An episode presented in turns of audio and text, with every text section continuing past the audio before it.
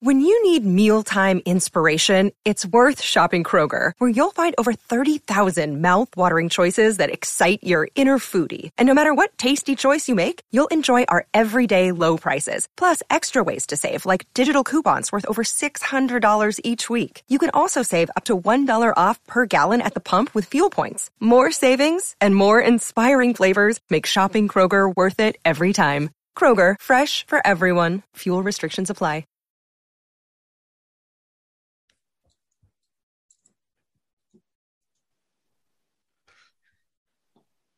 Well, hello, good evening, and welcome, and welcome to More Over Podcast. Something to do with the Southwestern rugby.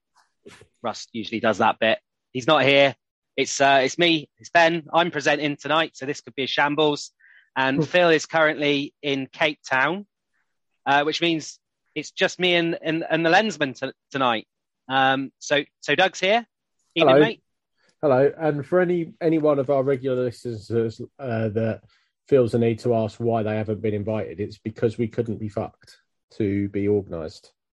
Yeah, we've pretty much knocked this together in about an hour, so um, we couldn't be bothered getting hold of any of you really. Um, so, in terms of what we're going to do today, we uh, we decided to reach back into the archives and look at a classic, which was the uh, Umaga Line episode, where Doug and Russ went through the uh, fly halves in the league um, using a player as the bang average mark.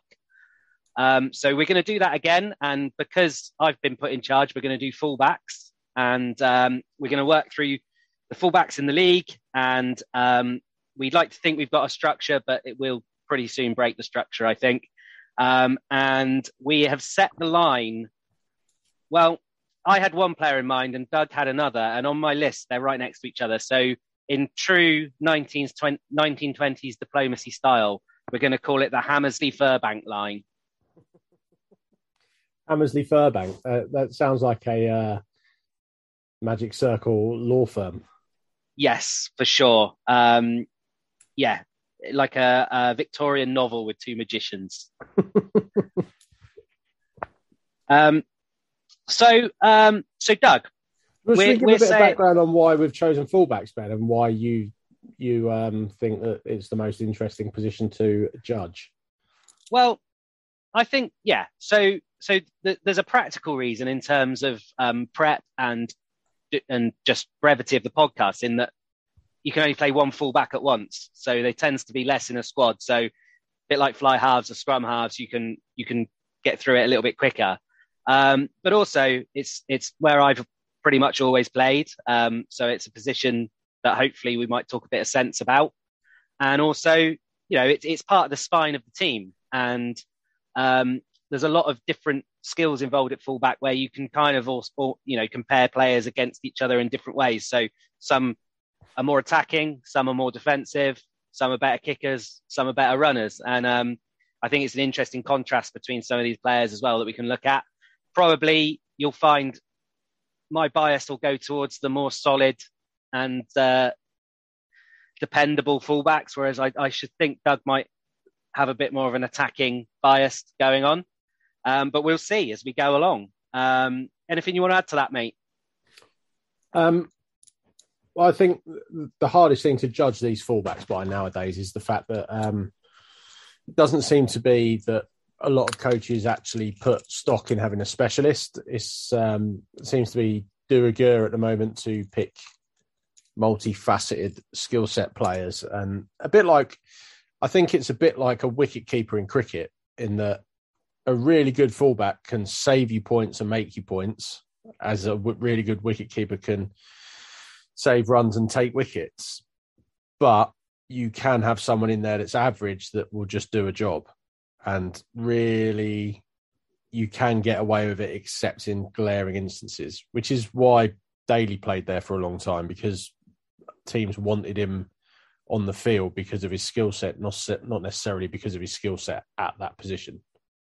Uh, yeah, I think that's absolutely right, Doug. You've put that a lot better than I I ever could. Um, so, um, yeah, I think it is a position that players are fill. Uh, you know, you can fill in, and a lot of teams are doing it because once you get past around um, the 13 starters and probably about seven more, you are then looking at teams where they're they're putting a either a utility back or a perhaps a fly half in at fullback, certainly as their second choice. Um, you know, you players that I haven't put in my list that could easily play fullback as, as someone like Noel um, or maybe um, Maitland at Saracens. Yeah. But, but I, I, I, don't think you would class either of those as fullbacks. Um, you know, you could easily see um, Dan Biggar doing a, a, really good job at fullback as well. Um, but you know, I think we've seen from the Six Nations that having a specialist there does help. I also think I was thinking about this as we made the list. It's not a position where, uh, if you look back through England's history, where you would say they've had a huge number of sort of absolute top class fullbacks over the years. If you if you looked at um, you know Wales, you you could draw a straight line back from Liam Williams through Halfpenny, perhaps almost all the way back to JPR Williams, where you know they would have an outstanding player there all the time. Whereas I think England have made do a, a few times over the last few years, and you know um, even the World Cup side, you had two players who could interchange between the wing and, and at fullback. So it is interesting that maybe uh, England haven't had as many as say Australia or South Africa have over the years, but um, maybe we've got a couple on this list. So, so Doug, we, I've got uh, Hammersley at number fourteen, and I've okay. got F- Furbank at number fifteen. So Two, three, four, five, six, seven, eight, nine, ten, eleven. Uh, well, you've obviously got more than me because I've got Furbank Hammersley as uh, 12, 13.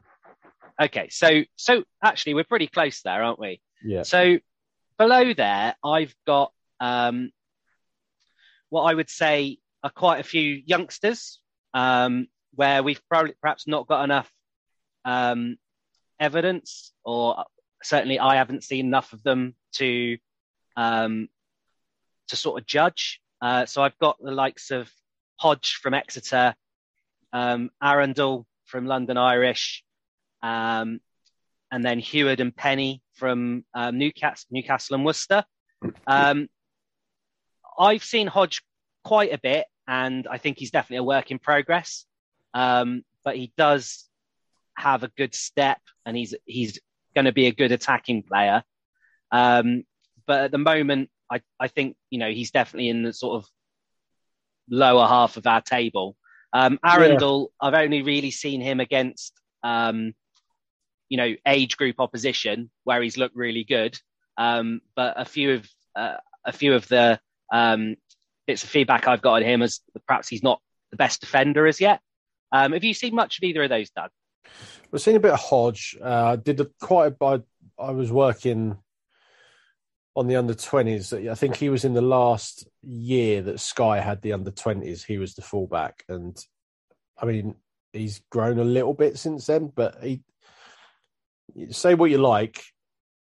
Um, if you've got Ben Earl running, or, uh, you know, if somebody makes a line break and Hodge is your last line of defense, um, he's going to get trucked, isn't he? He's going to get yeah blown away. Which so it, I mean, it depends what you want from your fullback because I equally saw him play for Exeter against Saints, and he scored some, or he made some amazing breaks and and did some really good stuff. Scored a brilliant try. So I, I, I guess it depends what you want from your fullback. Um, I'm not convinced about him in the air either.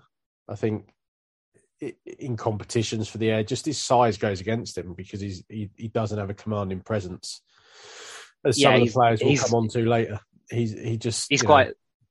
quite lightweight, isn't he? Yeah. Um, um. So so yes, so I think you know those youngsters they're they're in a position where they could easily sort of move up the you know our league table and and become you know much much higher rated, and there's a lot of promise in a lot of them.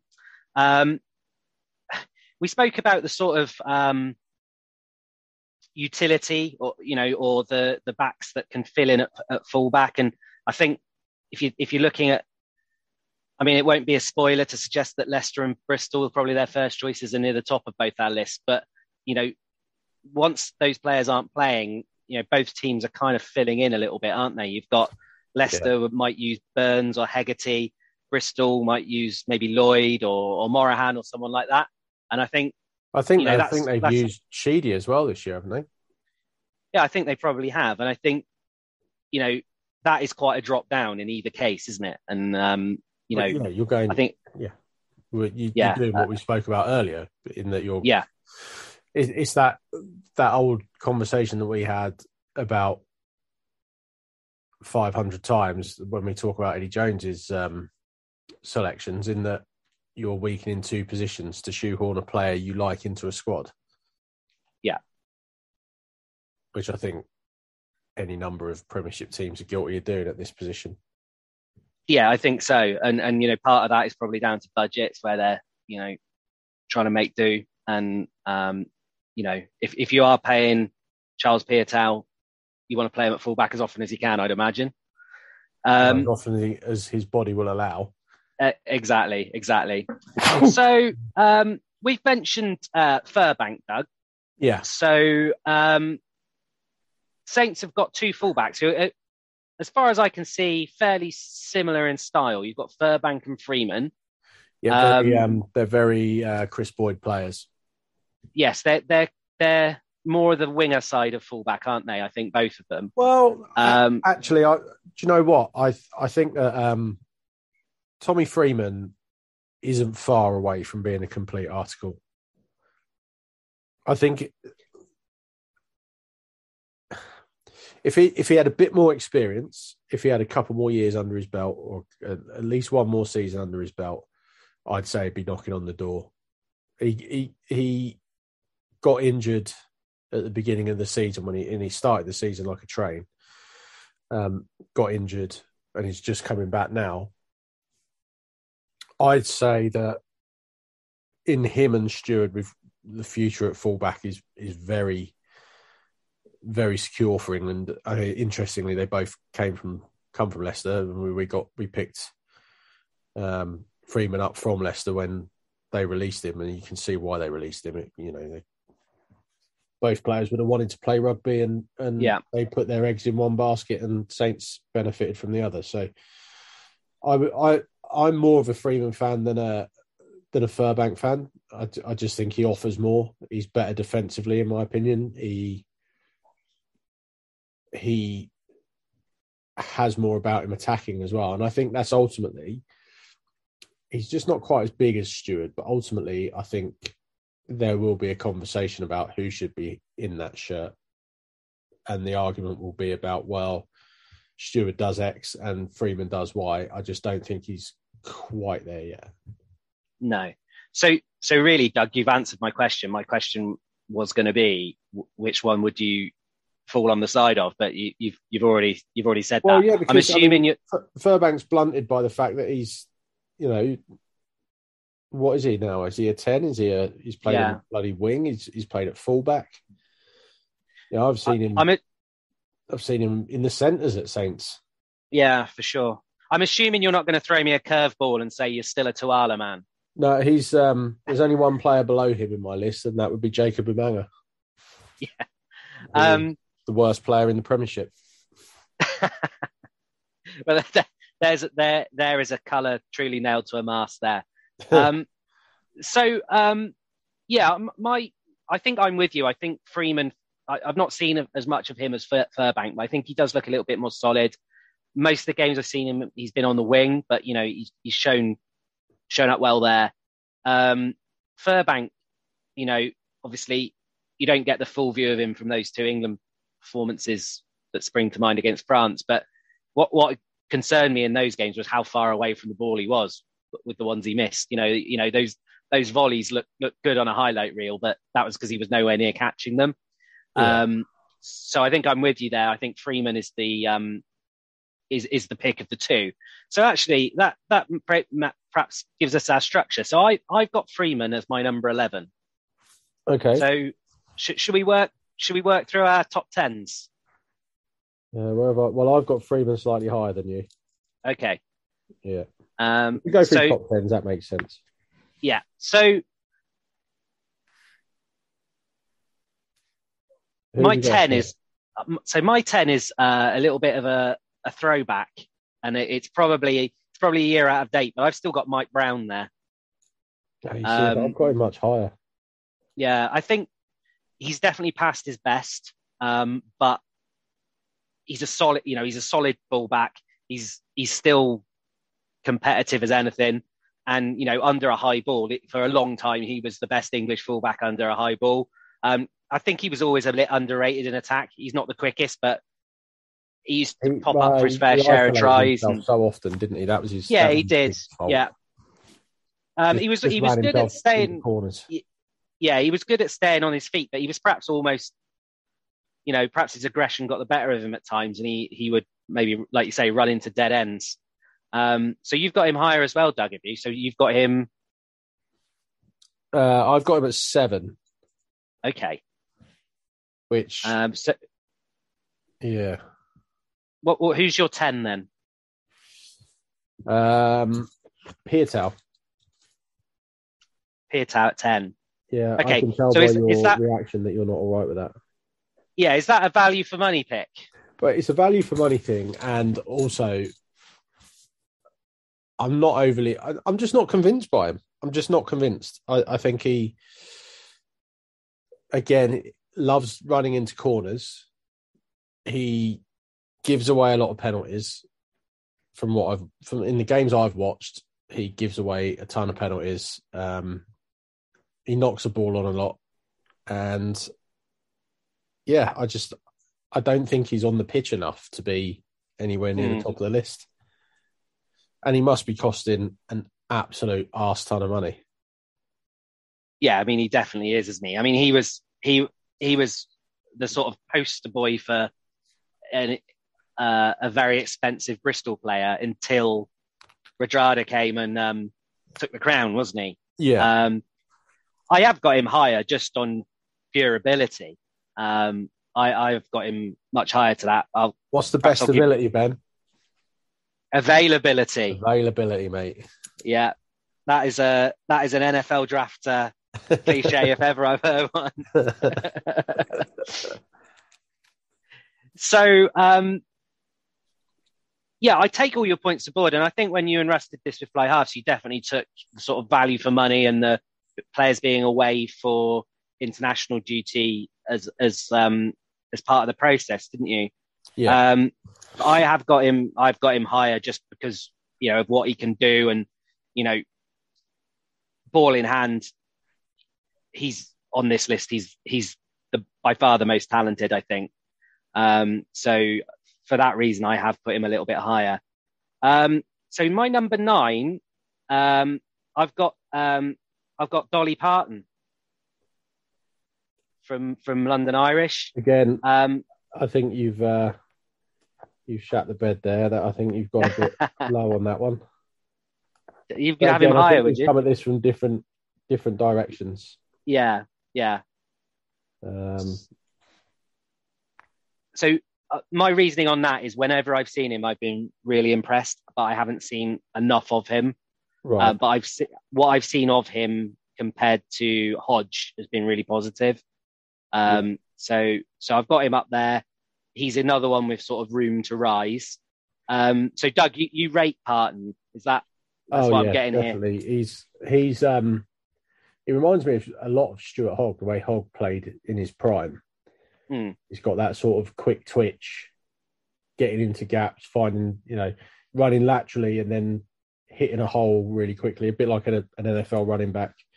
Yeah. Um, he solid under the high ball, but he's also got he's really good distributor. So quite often he'll pop up on a line in the centres and, and link play to the outside.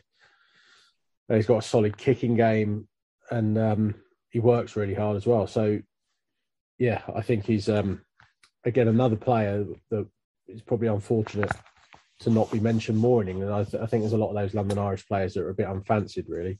But um, yeah, I th- I think that's fair. Player in my book. and that back three with um, Hassell-Collins and Loader is is is dangerous, isn't it?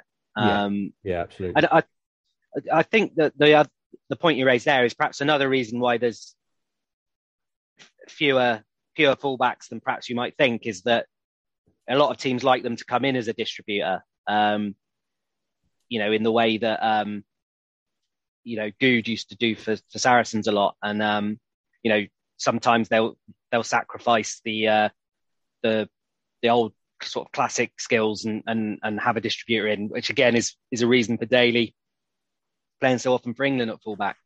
Yeah. Um, I actually had I actually had Parton at number four. did you? Okay, so you've got him high. I mean, I think that is But don't With- don't forget he, he, he's always available. yeah. So I mean, I think that's if you're looking to start a team, you want someone that's just below England level, and um, that that's him to a T. Really, he's he's he's mentioned in the England setup, but never quite gets there, and is free for every game basically. yeah, I think that's absolutely fair. And uh, you know, like I say, he's he's definitely going to be a um, one that might go up the list a little bit. Um, I'm sure that I'm sure all these fullbacks are listening re- intently to find out where they are on the list and Well, where we think they're so. going to go as well. If they find themselves too low on the list, they should bloody work harder. Exactly. Yeah. Um, yeah. Train harder. Yeah. Be better if you want to be higher on my list. Yeah. If you want to impress us two no hopers, you better yeah, get- exactly. get some extra hours in. Um, all right. So, okay, eight o'clock. Uh, uh, eight o'clock. Number eight. Number I've, eight. Um, I've gone similar, really. Uh, a younger player um, who, you know, is coming through. He's playing pretty regularly. Um, whenever I've seen him, he's he's made ground. Um, it's Luke James, Sale. Okay, I had um, him quite a long way down the list. Okay. Well, I say a long way down the list. I had him below Hammersley and Furbank, so he was 13th. Okay.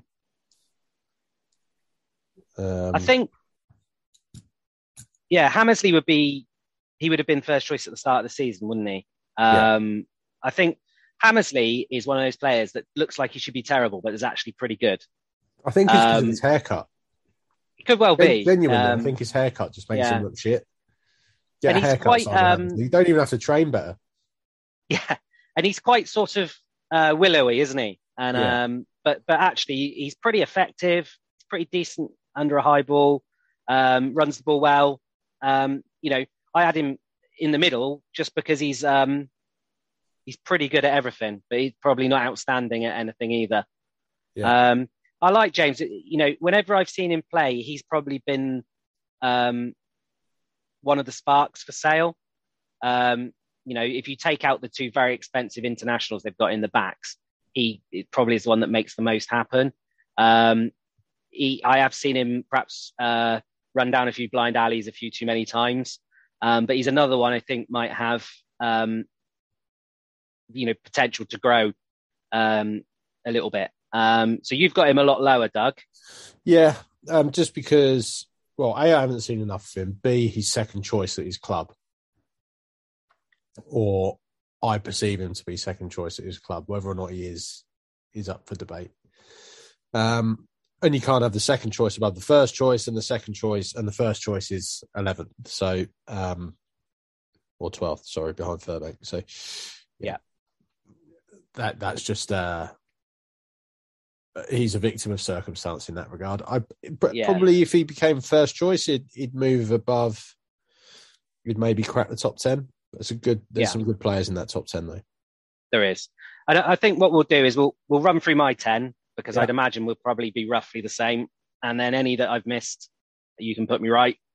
And um, we will probably have talked long enough about fullbacks then for for anybody. For anybody, Um, really. Yeah. I- I'm probably talking about fullbacks. I'm probably the limit. So if I'm bored, we'll have to stop. Uh, well, we've got the hour for you on um, Freddie Steward to come, haven't we? So yeah, exactly, exactly. So um, yeah, th- th- there'll be no surprise that he's in the top ten. Um, so I have a feeling my next four or five will disagree with yours a little bit because okay, they're going to fail the value for money test. I think. okay, yeah. Well, um, so yeah. So seven, I've got Max Malins. Uh, well, again, second choice fullback at his club. Can't put him above the first choice. And if I put him above the first choice, it'd be number one. So there you go. He's um, I thi- an absolute Rolls Royce of a player. I Yeah. can't find the video where I said uh, before the last Lions tour. It was, and we all said Yeah. if we could have one You player did. from a squad to improve the team we supported, who would it be? And I picked Max Malins for Northampton, and um, he is, yeah, he's just different class wherever he plays. He he, he seems to nothing seems to phase him. Nothing, you know. He, he seems like the perfect player to have in a team. Um, Max, I need you to play outside centre today. Okay, boss. Yeah. Yep, I'll play there. Not only am I going to play there, I'm probably going to be the best outside centre on the pitch. Yeah, so that's the kind of player Yeah. he is. I think when he played at um, fullback for England, um, which was probably only a game and a bit, but he looked pretty good. Um, he was decent under the high ball, not not perfect, but decent. And when he's played on the wing for England, he's done pretty well um, in the fullback type. Uh, you know, chase chasing kicks, catching high balls. Um, you know, his his defense is is pretty good as well. And and I agree with you. Like as a rugby player, he's really he's really high up on the list. Um, for com- for completeness, I've got Daly down at 13. So um, of the two sort of Saracens players that could fill it fill in at fullback, um, I've got him higher. I, I I really rate Daly as a rugby player as well, but I just don't think he is a fullback. Um, you know, obviously in a in a Premiership game against maybe the lower half of the league, he's going to fill in there. Conversation has been had enough that we don't need to go over that. Yeah, quite right, quite right. Um, so yeah, so so I've got Malins at seven. Then at number six, I have got a player that if he gets a new contract somewhere, will probably be on about a hundred thousand pounds a game, um, because he plays so few games. Um, I've got Anthony Watson, At what place? Sorry. six. Okay, I've got him at eight because of his availability. yeah, uh, to me, until until Steward came through, I think Watson was the best bet for England at fullback. Um, he's not perfect under the high ball, um, and sometimes perhaps his positioning can be a little bit off. But a loose kick in Anthony Watson's hands is danger. He's pro- perhaps the most electric player on this list. Um, you know, and and some run backs he's done have, have been have been fantastic. I think you, you're absolutely right. You know, availability wise for a club, he's injury prone now, and also if he's not injured, he could well be playing for England. And the other thing that counts against him is he's such a fantastic winger um, Yeah. that you could, you you know, you could easily play him on the wing and play someone else at fullback, and um, you know, get just as much out of him. Yeah, I mean, you you've summed it up all that, all of it up there. Um, you you have to question though why Bath would renew his contract when they've got Phil de Glanville there. That you know, value for money, pick up, pick up somebody else, develop somebody else, save yourself a couple of hundred grand, get a South African prop, build the squad. Yeah.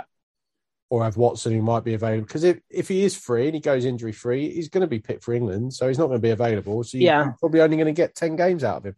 And the problem Bath have is that when he is fit, it's normally coincides with England duty, and he comes back from England duty knackered, doesn't play for Bath, gets fit, plays well two games for Bath, then gets picked for England again. So Yeah, it, it, their their squad build building sort of ethos is completely out of whack with where the league's heading. I think they've they've got to address that, but that's a that's a different different kettle of fish.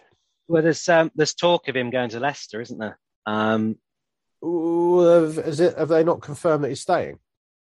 Um, I know they've confirmed a few. I know they've confirmed Joseph, Right. um, but um, but it would, you know, either move would make sense. You know, staying at Bath on, Yeah, on a decent wedge. the, the the problem that the RFU are going to have soon is that a lot of these players are going to realise that they can make their England money in France and not have to work with Eddie Jones. If I was any one of these players that are being sort of handcuffed to an English team contract because they're in the England setup, I'd be think I'd, I'd basically be doing what what um, Mercer's done. because he's thought, well, screw it. If I get picked for England six, seven times, I can make that money going to play in France. And and to me, that would be the best bet for Watson. Go and play in France. I think if a lot of players just decided we're, we're just going to go and do it and put the RFU in a position where they have to think about, well, we need to think about this playing in England to to be picked for England thing, I think they'd force the hand of the RFU, and, and a lot of players would make a lot more money than they're making. Well, I, th- I, think there's probably a few, quite a few England players, perhaps of Watson's age, where it, it, won't be long before something like that happens. Whether it, whether they all sort of hold out for the next World Cup, maybe I don't know, but you know that that probably that whole back line um, of five years ago is probably perhaps yeah. take the Saracens players out of that, and they're, they're, probably all working their way towards that eventually.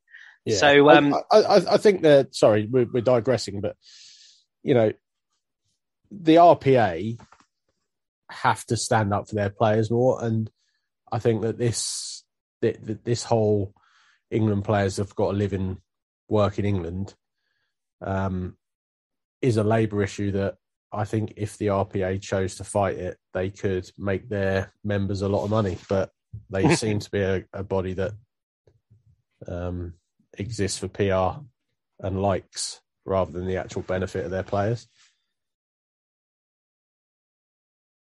Anyway, ran over. Yeah, yeah.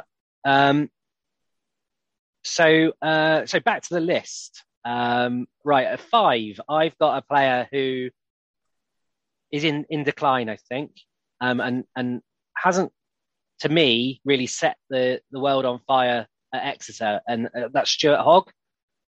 Um, yeah. I think he definitely failed the, the value for money option, um, but you know he's got a lot of credit in the bank in terms of ability, and you know on his day, he is, you know, real danger.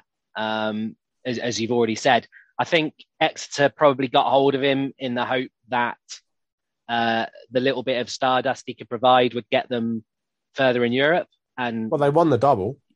Yeah, I was going to say you have to say that's worked.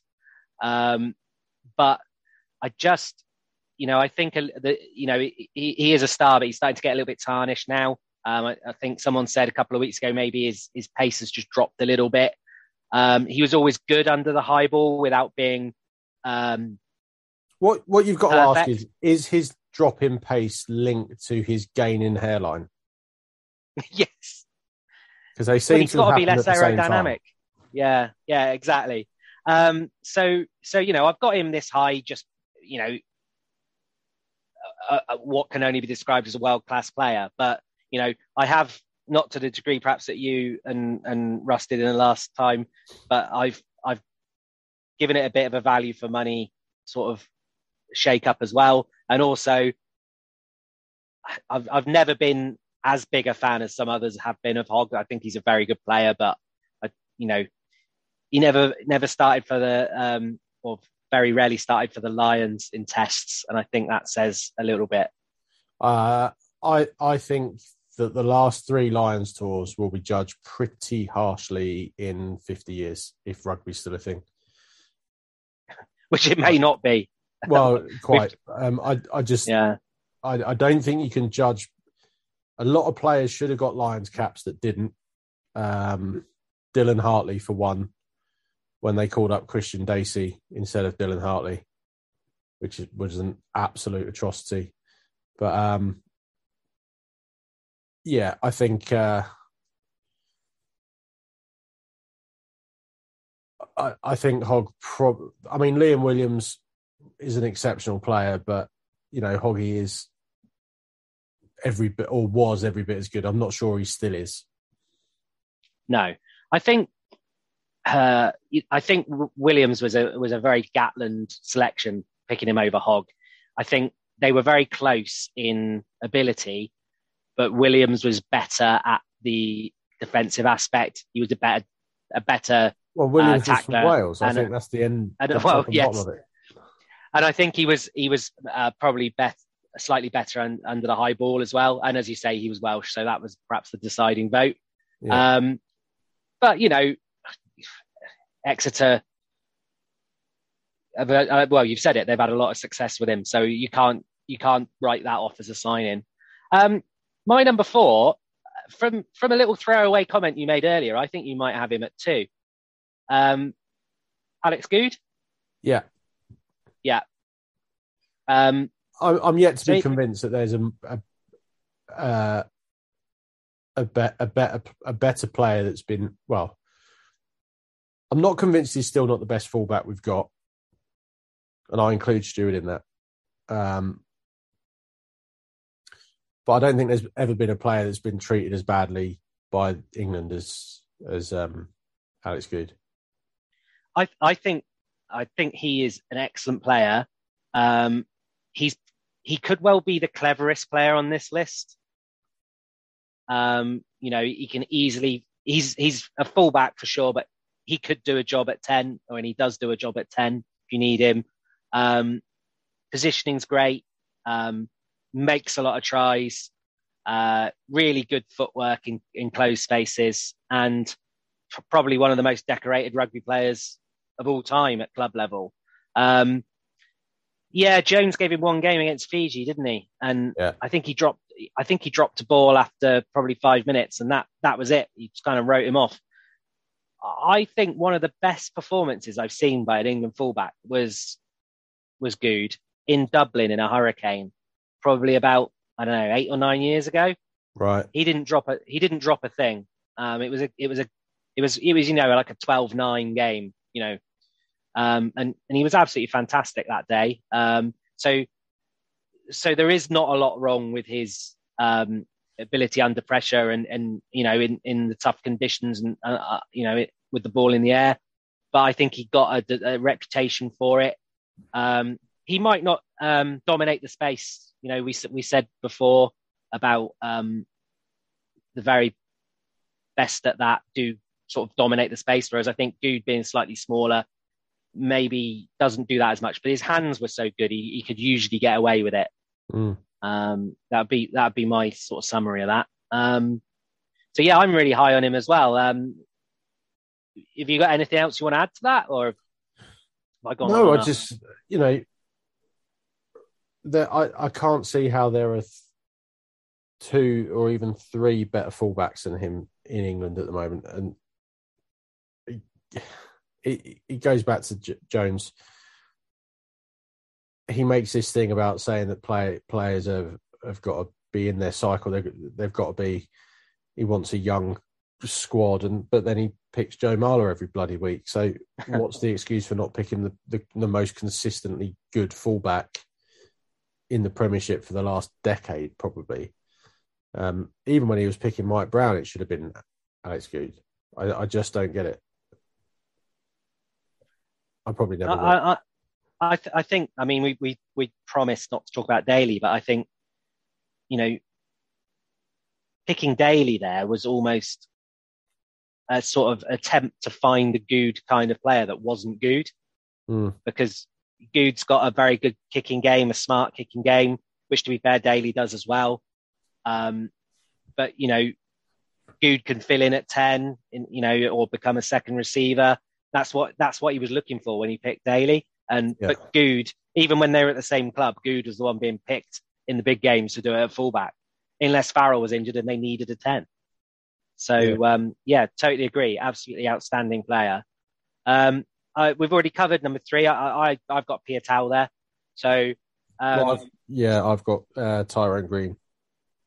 Okay, so I've got Green lower than that. I've got him out of the top 10 at 12. And, and we're going to have to speak about him or, or, Eddie will have a fit. Yeah. Um, and, and, and Eddie's probably already warming up the response podcast to this. um, so, um, I, uh, I, I, I've got him lower, um, purely based on, on some games last season where, um,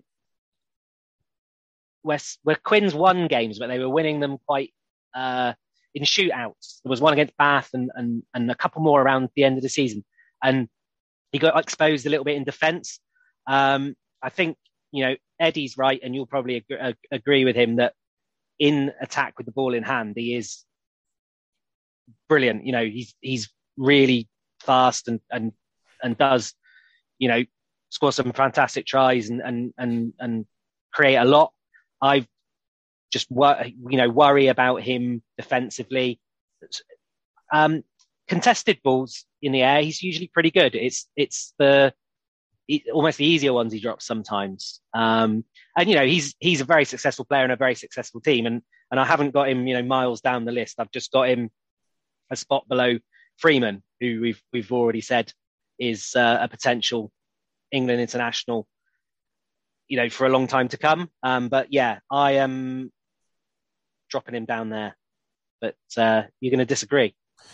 Well, yeah. Again, uh, availability, availability, availability, and he he complements, I think, the other two Quins back three players in that he's a bit of a harder runner than either of them with the ball. Um, and his support lines to those players seem to there, there's a lot of tries that seem to be Green to Murley or Murley Murley to uh, Green or the other you know the other way round. I think mm. as part of a back three he works you know he links the back three quite well. Um, there are obviously defensive liabilities, but he's available every game, and that that makes up for a lot of fallibilities in my book.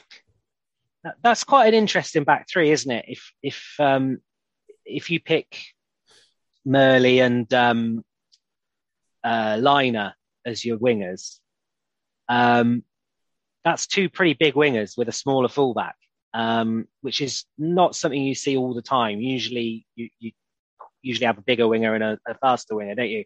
Whereas yeah. those two are both big and pretty fast. Um, so I think you know maybe uh, they feel they can get away a little bit with with his defensive um, frailties there with those two, and and they quite often put um, Marchant in the in the wing as well, don't they? So yeah.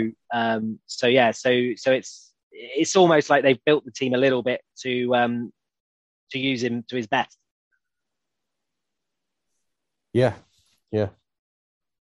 Okay, so um, right, number two, you're going to accuse me of a home pick here. Uh, but I've got de Glanville.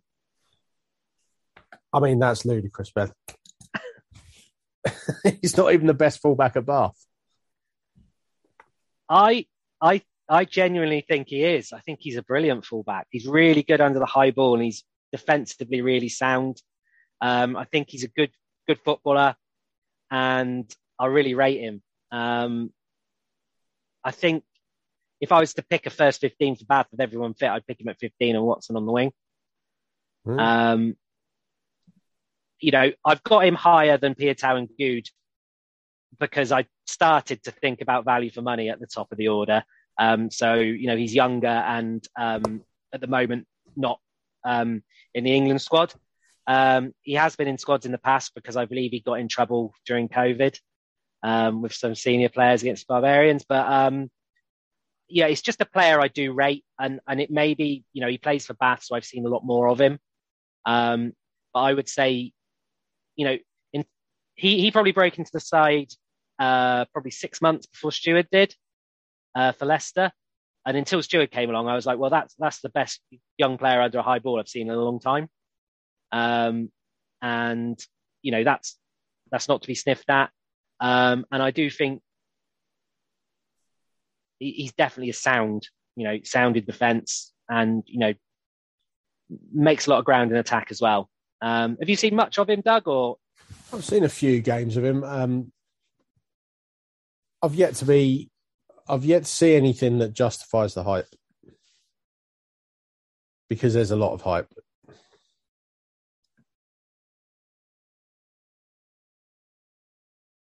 So talking of hype, yeah, I've got uh, number one. Um, anyone that's ever listened to this podcast will probably not be surprised that I've gone with Freddie Steward.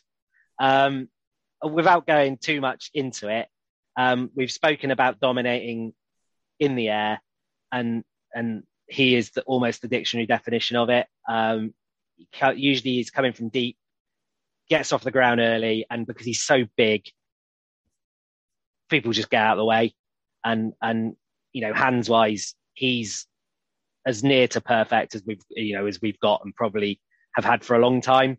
Um, you know, I've seen a try in the European game where he chased a kick, managed to get hold of it, and then used his size to offload out of a tackle. So that's an uh, you know added bonus to his game. Um, he's not the quickest, which as as uh, anyone who's seen me play will know I sympathise with. Um, and that's probably his only real weakness is is maybe a, a, lack of outright pace. But you know, reading the game should make up for that. And and what he's in the team for is that ability in the air. And you know, I think teams are already avoiding kicking at him. Do you think? I mean, obviously, there's a lot of kicking in the game at the moment. Um, do do you think having someone like Steward who makes the opposition think about what they're doing with their kicking game gives you an advantage, or do you just think, well, teams just won't kick to him, or just you know kick someone else? I think um, anytime you take an option away from the opposition, it's a bonus. And if that option is the box kick, which teams use so often, then you know that's even better. And you know, even if it takes out a type of box kick, which is maybe the longer one the fullback comes for, rather than the one that lands on top of the winger. But you know, I th- the other thing with with a fullback is that if a fullback that solid is great for your team's forwards because they know that they're not going to have to run back 50 meters for a scrum all the time. You know, it forwards love a dependable fullback, and and I think you know that that's that's a big advantage as well. Um, and you can you can just commit your wingers a little bit more as well mm. with with a very you know a, a, solid presence at the back. I think it is a real bonus, and you know Australia had sort of um, you know a run of good fullbacks where you know they were good attackers but also very solid under the high ball and that helped them out a lot. Um, yeah and, and he's he's a little bit underrated in attack because because of his size he will make ground. You know he kind of he's not like uh, Goode where you know he comes in to distribute you know in the fly half channel you can use him as a second fly half but you know he just hits that sort of old school fullback line outside the centres and takes a bit of stopping once the ball's got out that wide. Um, I'm just his biggest fan. Chester. Um, you, you can have a yeah. The the tattoo's yeah, coming, isn't it? Yeah, the, the, the the big tattoo on my stomach and, and the room with a, a, a Freddie Steward dummy on the on the chair. It's it's it's all going on. Um, so yeah, I'm going to stop talking because we've I've covered this a million times, and um, I think we've all seen it on the telly. So so unless you unless you want to um, be any more glowing than that, uh, mate, I, have got nothing for you. I mean, the guy's at the as things stand, the best fullback we've got. I think there's a danger we're sort of building him up too much. Um, he is fairly one-dimensional as a as a rugby player, and yes. ultimately, yeah. ultimately, if you're one dimensional, it doesn't take a lot to work you out. And so teams will eventually work out what to do with Freddie Steward. There'll be, I imagine, a lot of trying to manipulate him positionally. Um, so obviously he'll work on that. But I think there are I just think I think Freeman has the potential to be a better fullback than than Steward. I think he has more to his game. I, I think the way maybe to negate Steward a little bit is to let him catch it and then try and turn him over. Yeah, uh, I think that's the way teams will will, will do it. Um, yeah, I mean, the the way I've uh, I, I'm being careful of not of comparing myself to Freddie Steward here. I don't want to do that. But it, the, the, the, way I've always um, because he's much better than me um, by probably a hundred times. But but the way um, that uh, I sort of see a fullback through having played there and being fairly old school, Steward's my type of player. So I'm always probably going to fall on his side, and and and perhaps de Glanville falls into that category as well. Um, whereas you know someone like Green is is the is is perhaps the prime example here, where he's still a fantastic rugby player, but he's you know the the things that I would prioritise when assessing a fullback, it, it, where he falls down a little bit. He's he's you know an a, an absolutely um, wonderful attacking threat, but you know in my head, the defensive weakness is way heavier than perhaps in in someone else's. You know, and I think maybe um, that's you know you you probably are looking at the attacking with a bit more weight.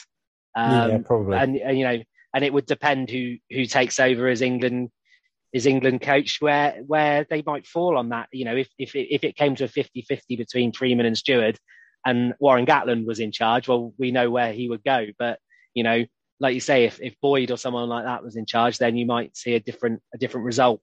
Yeah, yeah. So we we've we've talked through my top ten, and I think we've been, you know we've we've probably mentioned all the players in both our top ten. So so mine was uh, Brown, Parton, James, Malins, Watson, Hogg, Goode, Piutau, de Glanville, and Steward. Um, so, so what was yours? Just to just to get it on record, uh, Doug. From from ten, then Piutau, Hogg, Watson, Brown, Freeman, Moyle is the only one we haven't spoken about. Okay. And now he's there basically because he's Premiership through and through and plays every game, and he's just there. He he never lets. I've never seen him let Gloucester down. He pops up the tries. He's just a, a solid player.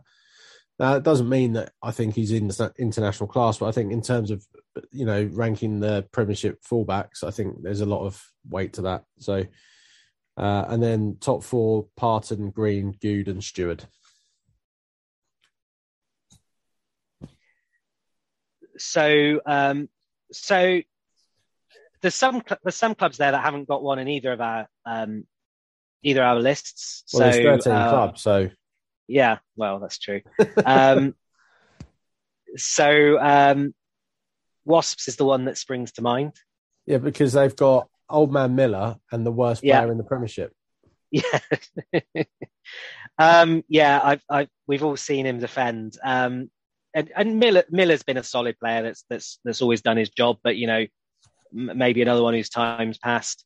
Um, you know, and as we say, there's some clubs where there's there's maybe not a clear number two. So I don't know. Uh, I don't know what conclusion we've drawn here. I think perhaps nearly all the names that we've we've um, we've come up with are out and out fullbacks. Uh, I don't think many of the um, bits and pieces players have made their way in there. So I think maybe our podcast favorite Eddie Jones might need to take that in on board. You know, I think he has now, but for a long he's time fam- he was famous maybe... for taking other people's opinions on board. Yeah. Um, I mean, I mean, he's a he's a listener, I'm sure, but um, yeah. So I think we've probably talked about that long enough. Um, I hope I haven't gone on too much, um, as I promised I would. Um, got anything you wanted to say about fullbacks, Doug? Um, no. No, I think we've said enough. So, yeah. Do you have any other business? Um, I watched the season finale of uh, Severed on Apple TV. Uh, Severance, sorry, on Apple TV, and it was absolutely phenomenal. One of the best uh, series of television I've ever watched. So there you go. What, what's that about, mate? Uh, it's a I wouldn't say dystopian, but it's sort of set in the near future about people who get an implant in their heads and they go to work and they forget about their outside life, so their work life and their home life are completely separate. And intrigue and subterfuge ensue. Dystopian. Not quite dystopian. I don't think. Yeah, because it's not dystopian at all, really. But it's worth a watch. Definitely worth a watch. And uh, you know, winning time as well.